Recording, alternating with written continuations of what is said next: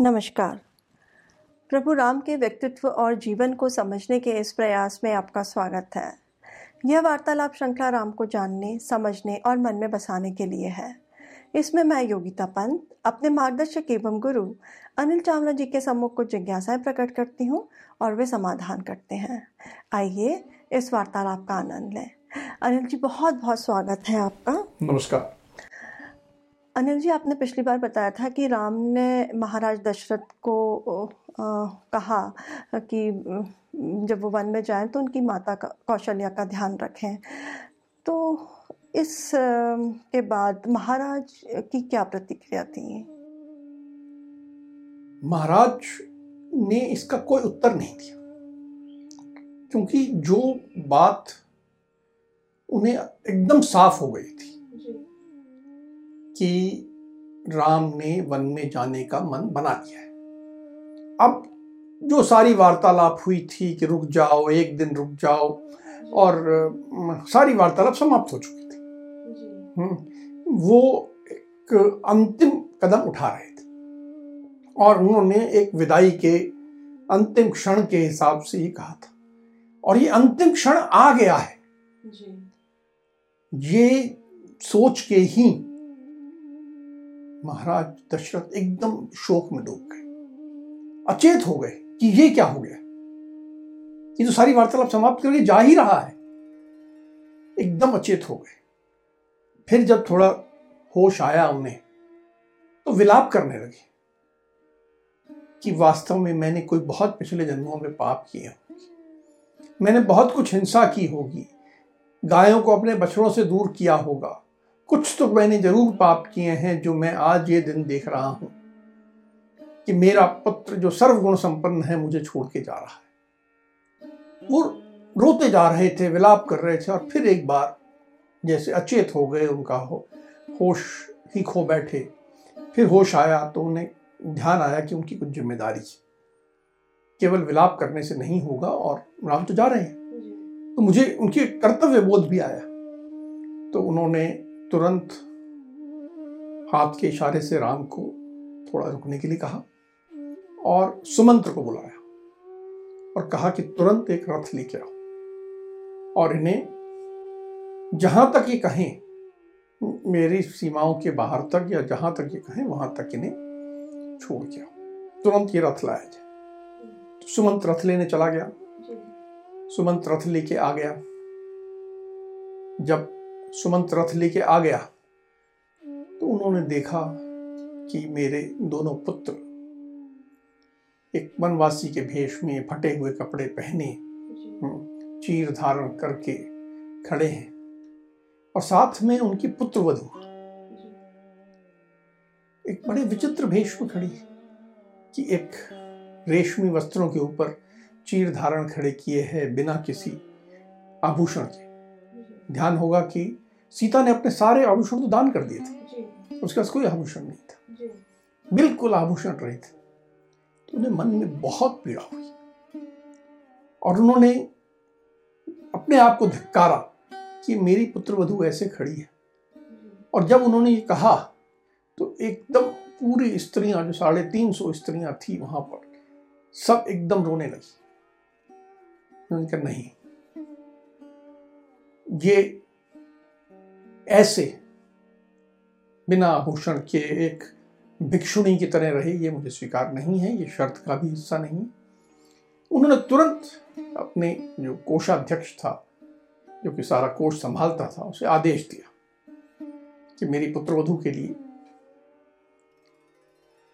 अच्छे वस्त्र लाओ और ऐसे अच्छे आभूषण लाओ, जो कि अगले चौदह वर्ष तक उसके काम आ सके। अब आप देखिए मानसिकता देखिए उस काल की, महाराज दशरथ की इसकी, कि पुत्र फटे कपड़ों में है तो उतना दर्द नहीं हुआ। लेकिन पुत्र वधु अच्छे कपड़ों में नहीं है तो दर्द ज़्यादा है। और वो जो भाव है, उसको समझिए। हाँ ये अवश्य है कि एक स्त्री के लिए आभूषण, ऐसे थोक भाव में किलो के हिसाब से लाइव चीज़ नहीं होती। वो अपने पसंद का अपनी बनाती है। लेकिन यहाँ तो अचानक आदेश दिया गया कोषाध्यक्ष तुरंत दौड़ा दौड़ा गया और बहुत सारे तरह तरह के विचित्र प्रकार के आभूषण ले आया वस्त्र ले आया। कि ये और लाके सीता को समर्पित कर दिए कि ये आपके लिए। बहुत ही विचित्र बात है कि उस समय में, उन्होंने अपने पुत्र वधु के बारे में इतना सोचा कि ठीक है, वो वन में तो जा रही है, पर वहाँ पे कम से कम उसके पास और सुविधाएँ ना हो, पर आभूषण रहित ना जाए वो। और आज के युग में लोगों का विकास तो बहुत हो गया, पर इस सोच का विकास अभी होना मुझे लगता बाकी है। अब जब सीता जी के पास आभूषण आ गए तो क्या उन्होंने स्वीकार कर लिए थे ये आभूषण?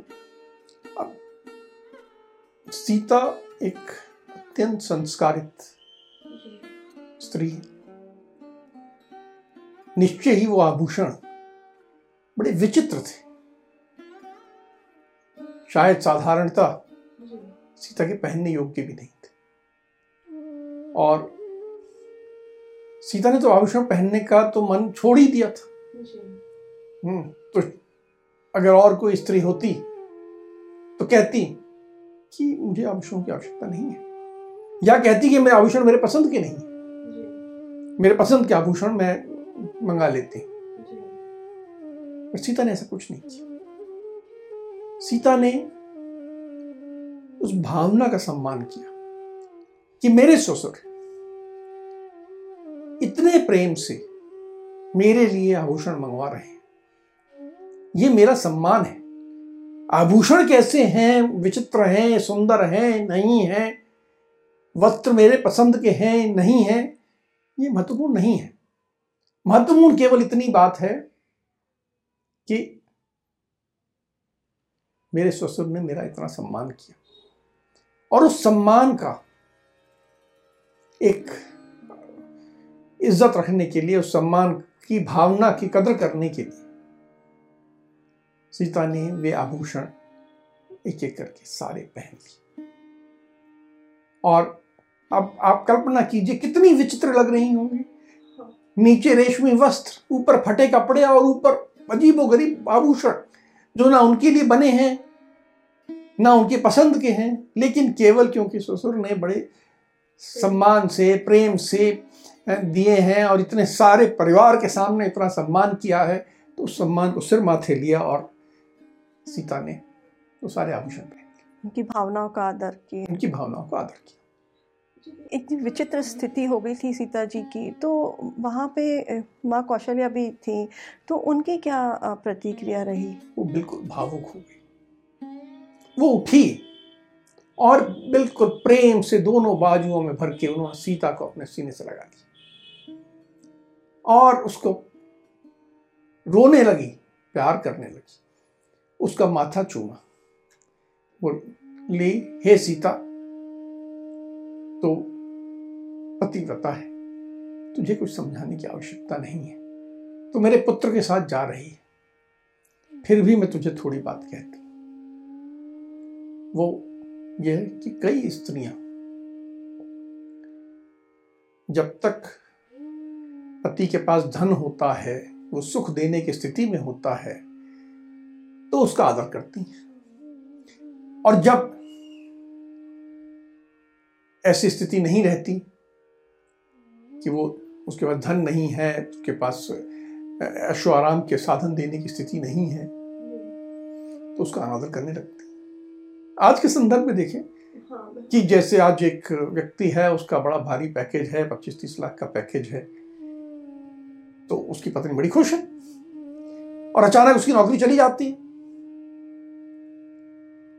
तो जो सम्मान उसको पच्चीस तीस लाख के पैकेज होने पे मिलता था, कई बार कई स्त्रियाँ होती हैं जो कि अब कटाक्ष करने लगती हैं, उसका मज़ाक उड़ाने लगती हैं, उसका अपमान करने लगती हैं। तो आज भी होता है, शायद उस समय भी होता था। तो उन्होंने कहा, देखो, तुम मन में जा रही हो। बहुत कष्ट होंगे, बहुत सी कठिन परिस्थितियाँ आएँगी। लेकिन सत्य मार्ग पे चलने वाली स्त्री कभी भी ऐसी परिस्थितियों में पति का अनादर नहीं करती। और तुम भी सत्य मार्ग पर चलने वाली सती हो। तो मेरे पुत्र का अनादर मत कर। ध्यान रहे, इससे पहले जब वो राम से विदा हो रहे थी तो उन्होंने कहा था, उसको आशीर्वाद दिया था कि तुम मेरी प्यारी बहू की समस्त मनोकामनाएँ सदा पूर्ण करते रहो। यानी राम को समझाया कि तुम्हें मनोकामनाएँ पूर्ण करनी है और सीता को समझाया कि तुम्हें राम का आदर करते रहना है चाहे उसके पास मनोकामना पूर्ण करने की स्थिति हो चाहे नहीं हो। ये जो माता कौशल्या ने समझाया ये कहीं ना कहीं वैवाहिक जीवन का एक बड़ा मूल आधार है। बहुत महत्वपूर्ण बात अगर ये आज हम समझ लें तो हमारा वैवाहिक जीवन सुखी रहेगा। उन्होंने समझाया कि तुम सदा आदर करना सदा ध्यान करना और इस प्रकार तुम मन में जाओ। तो अब ये उपदेश कह सकते हैं जो उन्होंने दिया या सीख दी माँ कौशल्या ने। उसके बाद सीता जी की क्या प्रतिक्रिया रही? उन्होंने क्या कहा? सीता जी ने कहा माता जी आपको इस विषय में मुझ पर शंका नहीं करनी चाहिए। आपने जो उपदेश मुझे दिया है कि मैंने कई बार अपने मायके में बहुत स्त्रियों से सुना है और इसको मैं बिल्कुल अपनी आत्मा में उतार चुकी जैसे चाँद से चांदनी दूर नहीं हो सकती वैसे जब तक मेरा जीवन है मुझमें जो पतिव्रता गुण है वो मुझसे दूर नहीं हो सकता। आप ये बिल्कुल निश्चिंत रहे। चाहे कैसी भी परिस्थितियाँ हों, मैं अपने पति का आदर करना नहीं छोड़ूँगी। और हमारे बीच में आदर, प्रेम, सम्मान का जो रिश्ता है वो सदा रहेगा, ये धन आने जाने से फ़र्क नहीं पड़ेगा। आप इससे चिंता ना करें। ये जब सीता जी ने कहा तो माता कौशल्या कुछ आश्वस्त भी हुई और भावुक हो गई और रोने लगी उसको और सीने से लगा लिया उसके सिर पे हाथ फेरा। बेटी मुझे तुझसे यही अपेक्षा थी। अब जब ये सास बहू का कह सकते हैं कि संवाद चल रहा था तो वहाँ पे राम जी भी मौजूद थे तो उन्होंने भी कुछ कहा इस बारे में? वो आए खड़े हुए उन्होंने माता कौशल्या रो रही थी। उन्होंने माता कौशल्या को संभाला और फिर कहा कि माता, हम लोग जा रहे हैं। लेकिन पीछे से आप हमारे पिताजी का यह सोच के कभी अनादर ना करना। कि इनके कारण मेरे को पुत्र शोक हुआ है। ये इनका कोई दोष नहीं है। ये तो दैव था। ये तो विधि का कुछ लिखा था जो हमें करना पड़ रहा है। आप इस कारण से मेरे पिताजी का अनादर मत कर। देखिए राम ने पिता को कहा माता का ख्याल करना। माता का ख्याल करना और माता को कहा पिता का अनादर ना करना। ताकि दोनों के बीच में प्रेम बना रहे। कहा कि आप बिल्कुल चिंता मत करना, ये चौदह वर्ष तो हैं, ये तो ऐसे ही सोते हुए जैसे निकल जाते हैं, पल भर में निकल निकल जाएँगे। और आप फिर मेरा यहीं पे राजमार्ग पे स्वागत करोगे। आप बिल्कुल प्रसन्न चित रहना। और अब मुझे विदा की आज्ञा दीजिए, मुझे, हमें जाने दीजिए। उसके बाद राम बाकी माताओं की ओर मुड़े। उन सबको भी प्रणाम किया। सबको कहा कि मैं आपसे भी विदा की आज्ञा चाहता हूँ। और संभव है यहाँ पिछले सालों में मेरे साथ रहते हुए कई बार मैंने कोई कठोर बात कह दी होगी। कभी मेरा व्यवहार ठीक नहीं रहा होगा। कुछ गलत हो गया होगा मुझसे व्यवहार। तो ऐसी कोई बात आपके मन में कभी आए मेरे जाने के बाद तो कृपया उस बात के लिए मुझे क्षमा कर देना। अब आप देखिए, राम अपनी समस्त माताओं से क्षमा मांग रहे और विदा लेते हुए क्षमा मांग रहे इसमें माताओं की स्थिति एकदम और भावपूर्ण हो गई। सब रोने लगी कि जिसमें कोई दोष नहीं है, जिसकी हम कोई बुराई याद ही नहीं कर सकते। और बुराई हम में है कि हमारे में से एक स्त्री ने अलग प्रकार की शर्तें लगा के कुछ षड्यंत्र रच के इसको भेज रही है और ये हमें क्षमा मांगनी चाहिए और ये हमसे क्षमा मांग रही तो एकदम सब रोने लगी। और जो वातावरण था, उसमें जैसे आँसू और दुख और घुल गया। बिल्कुल भावुक हो गया। राम, लक्ष्मण, सीता अब उठे। उन्होंने पहले महाराज दशरथ के चरण स्पर्श किए, उनकी परिक्रमा की। फिर माता कौशल्या के चरण स्पर्श किए, उनकी परिक्रमा की। फिर बाकी सारी माताओं की भी चरण स्पर्श किए और उनका अभिवादन लेके सबसे विदाई की अनुमति मांगी। ये यहाँ पे जो राम जी का चरित्र की जो मुझे लगता है दो बातें भर के आती एक तो उनकी विनम्रता और दूसरी सकारात्मक सोच। वो अपने मन में कटुता को कहीं दूर दूर तक भी नहीं आने उनके मन ऐसा प्रसन्न चित्त जैसे किसी बड़े आनंद के कार्य के कोई दुख नहीं कोई कड़वाहट नहीं। उनको दुख केवल इस बात का था कि लोग रो रहे थे। वो चाहते थे कि लोग ना रो तो किसी को दुखी करके तो उनको प्रसन्नता हो ही नहीं सकती। वन में जाने का दुख नहीं था। वो तो बड़े प्रसन्न चित्त थे। अब यहाँ पे लक्ष्मण जी भी मौजूद थे तो लक्ष्मण जी भी अपनी माँ सुमित्रा से मिले होंगे? बिल्कुल। वे इन सबने राम लक्ष्मण, सीता सबने जाके माता सुमित्रा के भी चरण स्पर्श किए। माता सुमित्रा ने तीनों को के सिर पे हाथ फेरा, प्यार किया और फिर लक्ष्मण से कहा कि, हे लक्ष्मण, तुम अपने भ्राता और भाभी के साथ जा रहे ये तुम बहुत अच्छा कर रहे तुम इनके साथ जा रहे हो। मैं तुम्हें आज्ञा देती हूँ कि तुम इनके साथ जाओ। पर एक बात ध्यान रखना इनके साथ जाते हुए, इनके कार्य करने में, इनकी सेवा करने में, इनका ध्यान करने में कभी आलस्य मत करना। ये मत सोचना कि इनके काम करते करते मैं थक गया हूँ। ऐसा नहीं। पूरे मनोयोग से करना। और इनकी रक्षा करना ही अब तुम्हारा धर्म है।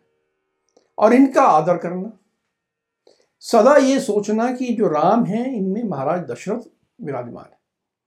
और ये जो सीता है, इसमें तुम्हारी माता सुमित्रा ही बैठी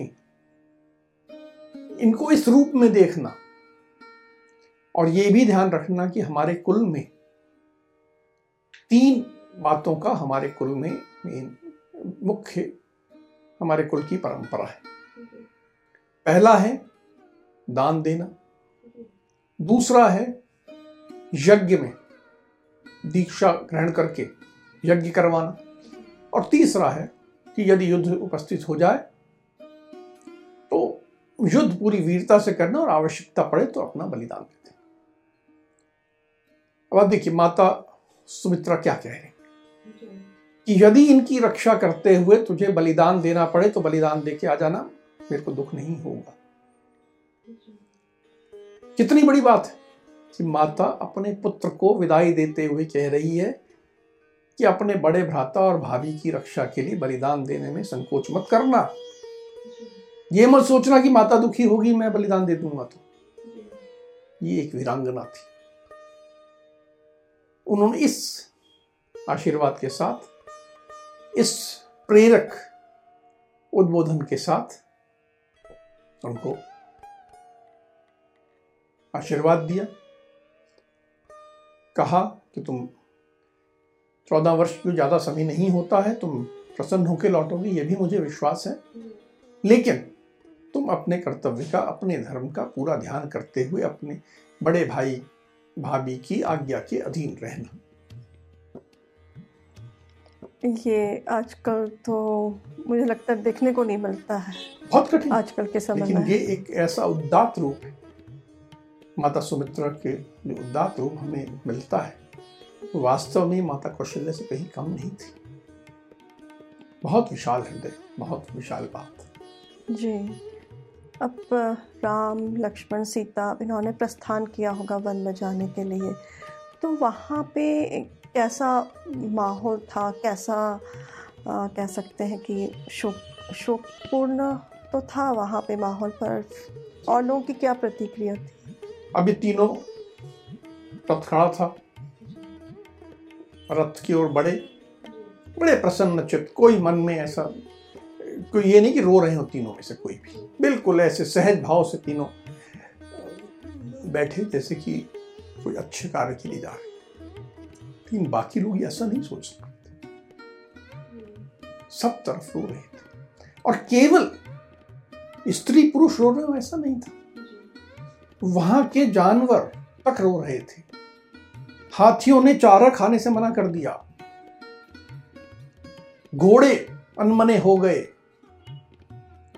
जो हर घर में उस दिन चूल्हा नहीं जला और ये प्रस्थान कर रहे हैं, सब लोग इनके पीछे चल रहे पीछे चलने लगे।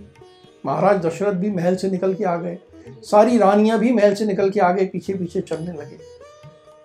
अब राम ने देखा, ये क्या हो रहा है? तो सब मेरे पीछे आ रहे हैं।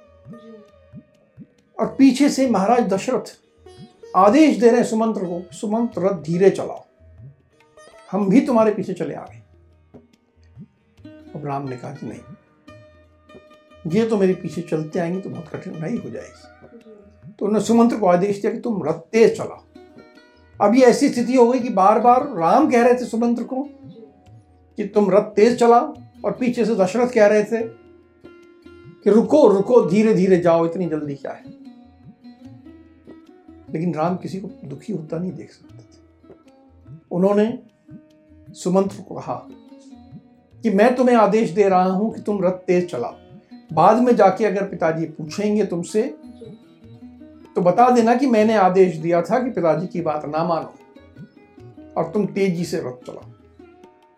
तो फिर सुमंत्र ने बिल्कुल तेज़ी से रथ दौड़ाया और पूरी धूल उड़ती हुई वो दुबुल के गुबार में खो सब लोग देख रहे हैं कि एकदम ये तो ओझल हो गए।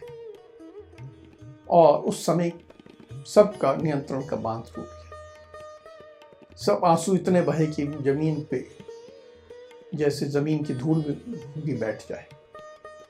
हर तरफ़ दुख का माहौल। घरों में जैसे सारी ऊर्जा खत्म हो गई हो, सारा उत्साह खत्म हो गया हो, ना भोजन बनना है, ना कोई दैनंदिनी कार्य हो रहे हैं, सब तरफ़ रोने का तो ये अब जो महाराज की इतनी कह सकते बहुत ही शोक में डूबे हुए थे महाराज तो उनको संभालने के लिए कोई आया वहाँ पे? अब तो राम जा चुके थे। हाँ। अब राम गए, महाराज उनके पीछे धूल पे। अब महाराज जो कभी बाहर नहीं आते, वो बाहर आए हैं, उनके पीछे पैदल चल रहे हैं। और धूल हो रही है और अचानक महाराज को सब दिखना बंद हो जाता है। जैसे वो अंधे हो गए राम नहीं दिख रहा तो उन्हें कुछ नहीं दिख रहा। वो बिल्कुल अंधे हो गए और गिर गए। पूरे धूल में लथपथ हो गए। दाहिनी ओर से कौशल्या आई। उन्होंने कुछ सहारा देके उठाने लगी। बाई ओर से कैके ये बाई ओर का विशेष महत्व है, देखिए। स्त्री का स्थान जो है, वाम भाग में माना गया। पत्नी का स्थान जो है। तो पत्नी के जो स्थान था, वाम हस्ते जिसे स्थान कहते हैं, वो उनकी प्रिय हमेशा कैके ही लेती थी। कैके ही महाराज में के वाम स्थान पर राज्यसभा में बैठती थी। ही वाम स्थान पे आई जैसे वो हमेशा आती थी महाराज को कुछ दिख नहीं रहा था, लेकिन उन्हें लगा कि हाँ ये कैके ही आई। इस पे बिल्कुल क्रोधित हो गए व्यथित हो गए। उन्होंने क्या कई की ओर मुड़े और कहा, हे दुष्टा, तू मुझे हाथ नहीं लगाएगी ना अब तू मेरी भार्या है, ना तू बांधवी है। यानी ना तू मेरी पत्नी है, ना मेरी कोई रिश्तेदार भी है। तेरा और मेरा संबंध समाप्त हो गया। मैंने जो तेरा पानी ग्रहण करके जो संबंध जोड़ा था, वो संबंध अब समाप्त होता है। इस लोक में भी और अगले लोक में भी मेरा तेरा कोई संबंध नहीं रहेगा। तुझ पर आश्रित जो लोग हैं, जो तुझसे जीवन वहन करते हैं, तेरे नौकर चाकर जो भी है उनका भी मुझसे कोई संबंध नहीं है मैं अब उनके लिए जिम्मेदार नहीं हूँ। अब मैं तेरी ओर देखूँगा भी नहीं और तू भी मेरी ओर मत आना। इतना ही नहीं तेरा पुत्र भरत अगर इस राज्य को लेने में कोई प्रसन्नता दिखाता है उसको प्रसन्नता होती है ध्यान रहेगा उसको राज्य लेने से तो इनकार नहीं है। लेकिन राज्य लेने में अगर उसको प्रसन्नता का भाव होता है तो मेरे मरने के बाद जो वो पिंडदान करे तो मुझे अगले लोक में वो पिंड भी प्राप्त नहीं हो मैं उसे भी स्वीकार नहीं करता देखिए उन्होंने अपनी पत्नी का त्याग कर दिया। पूरी तरह उसे अपने से दूर कर दिया पुत्र को नहीं किया। आज भी कहा जाता है कानूनी तौर से कि पति पत्नी में तलाक हो जाता है बच्चों से तलाक नहीं होता। तो भरत को तो त्याग नहीं सकते थे भरत तो पुत्र था। लेकिन कहा कि अगर मेरा पुत्र तेरे रास्ते पे चलने वाला है तो मैं उसकी दी हुई इस जीवन में तो क्या अगले जीवन में भी कुछ नहीं लूँगा। मैं उसका दिया हुआ पिंड भी नहीं लूँगा दान भी नहीं लूँगा उसका दिया। वो मुझे जल तर्पण करेगा मेरे मरने के बाद तो उसे मैं वो भी ग्रहण नहीं करूँगा। केवल शर्त यह है कि वो तेरे मार्ग पर चलने वाला हो। और क्यों ऐसा कहा? मैं कहा तूने धर्म का मार्ग छोड़ के केवल धन किया कि मन में प्रेम जगा के धन के प्रति तूने प्रेम रखा ना किसी संबंध के प्रति ना धर्म के प्रति ना किसी और के प्रति। ऐसी स्त्री जो केवल अपना ध्यान धर्म की जगह धन पर केंद्रित करती है वह संबंध रखने योग्य नहीं। अब देखिए क्या हुआ। चौबीस घंटे भी नहीं। हुए जबकि वह कैकेयी महाराज की प्रिय पत्नी थी। महाराज बड़े प्रसन्न चित्त से अच्छी घोषणा करके काम भाव से मन में काम इच्छा जागृत करके उसके पास आए थे। और उसको एक अच्छा समाचार देने के भाव से आए थे। बाकी किसी रानी के पास नहीं गए थे, केवल उसके पास आए थे। और मात्र 24 घंटे में ऐसी परिस्थिति हो गई क्या वो पूरी तरह त्याज्य हो गई। क्यों? केवल एक कारण से कि उसने एक ऐसी व्यक्ति की सलाह ली जो कि समझदार नहीं थी, जो धर्म का मार्ग नहीं जानती थी और वो गलत मार्ग पर चली। कैकेयी कुछ नहीं मिला। पूरे अयोध्या नगरी में तो उसका थू थू हुई ही। और महाराज ने भी उसको त्याग दिया। तो ये जो घटनाक्रम हुआ, उसमें सबसे ज़्यादा नुकसान तो शायद क्या क्या ही हाँ एक जो बहुत महत्वपूर्ण बात थी पूरी वाल्मीकि रामायण में ये वाला जो प्रसंग है इससे हमें सीखने को मिलती है कि दुर्जन का हमें की बातों को नहीं मानना चाहिए। एक सही व्यक्ति की सलाह ली होती। दुर्जन की बात मानना तो क्या सुनना भी नहीं चाहिए? जी और उससे खुद का तो नुकसान हुआ पर एक तरह से देखा जाए तो सभी का उसने दुखी दिया। पूरी अयोध्या दुखी हुई और माता कौशल्या और सभी लोग दुखी हुए। तो ये एक बहुत आज के युग में हमें सीखने की बात है कि दुर्जनों का हमें साथ त्याग देना चाहिए। इसी बात के साथ आज की चर्चा को हम यही विराम देते हैं। अगली कड़ी में राम के जीवन से जुड़े कुछ अनछुए पहलुओं के साथ हम दोनों फिर उपस्थित होंगे। राम राम। राम राम।